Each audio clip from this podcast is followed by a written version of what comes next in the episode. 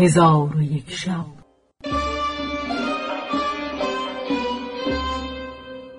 چون شب یکصد و نود و نهم برآمد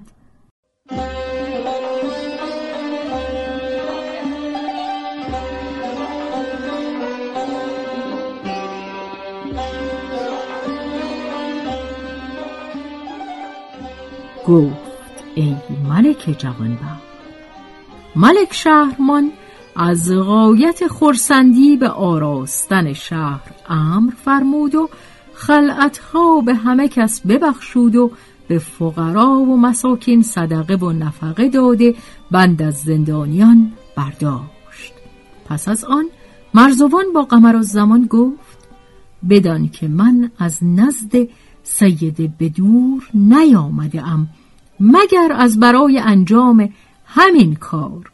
و سبب مسافرت من این بوده است که میانه تو و او را جمع آورم و او را از رنج و تعب خلاص کنم. ولی رفتن ما به سوی سید بدور حیلتی باید. از آنکه پدر تو به جدایی تو شکیبا نتواند بود. ولکن فردا من از ملک شهرمان نخجیر رفتن تو را دستوری بخواهم.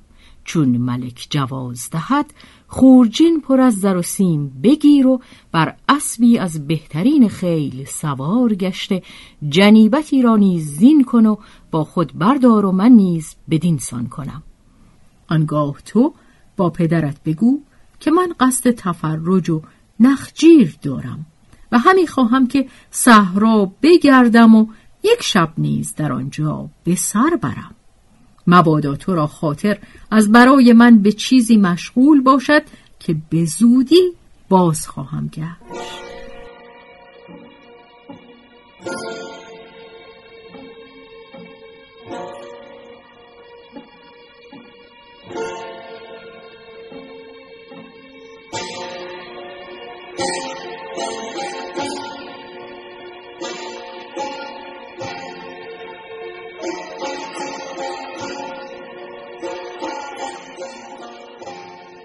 قمر و زمان از گفته مرزوان شادان گشت و به نزد پدر رفته اجازت رفتن نخجیر خواست و سخنی را که مرزوان سپرده بود با پدر باز گفت.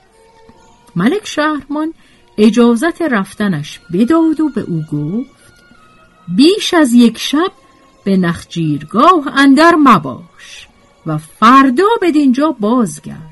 که مرا بی وجود تو عیش محال است. و تو میدانی که من خلاص تو را گمان نداشتم. پس ملک شهرمان این دو بیت برخواند از همه باشد به حقیقت گزیر از تو نباشد که نداری نظیر. بزل تو کردم تن و هوش و روان وقف تو کردم دل و جان و زمیر پس از آن ملک شهرمان به تهیه اسباب قمر و زمان و مرزوان پرداخته فرمود از برای هر یک اسبی و جنیبتی زین کردند و توشه و آب بر اشتری ببستند و قمر و زمان فرمود که کسی با او بیرون نرود.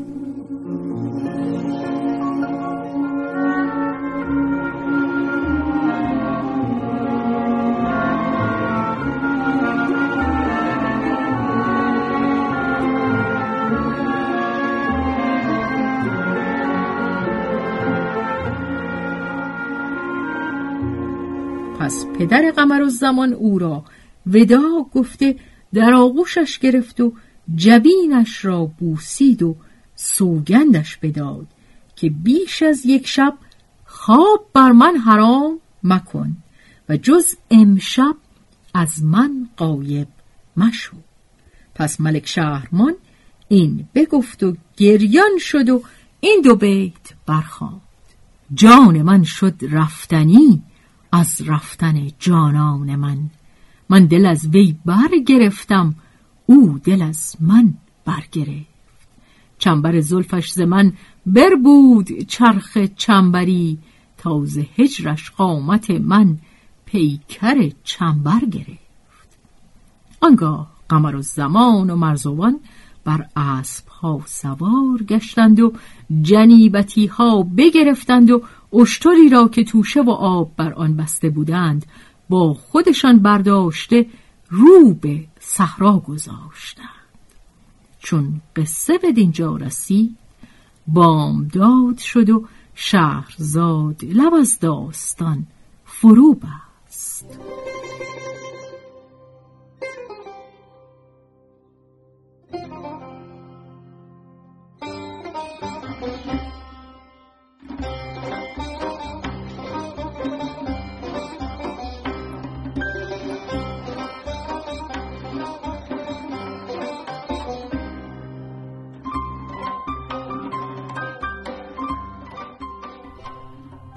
به روایت شهرزاد فتوهی. تنظیم از مجتبا میرسمیعی.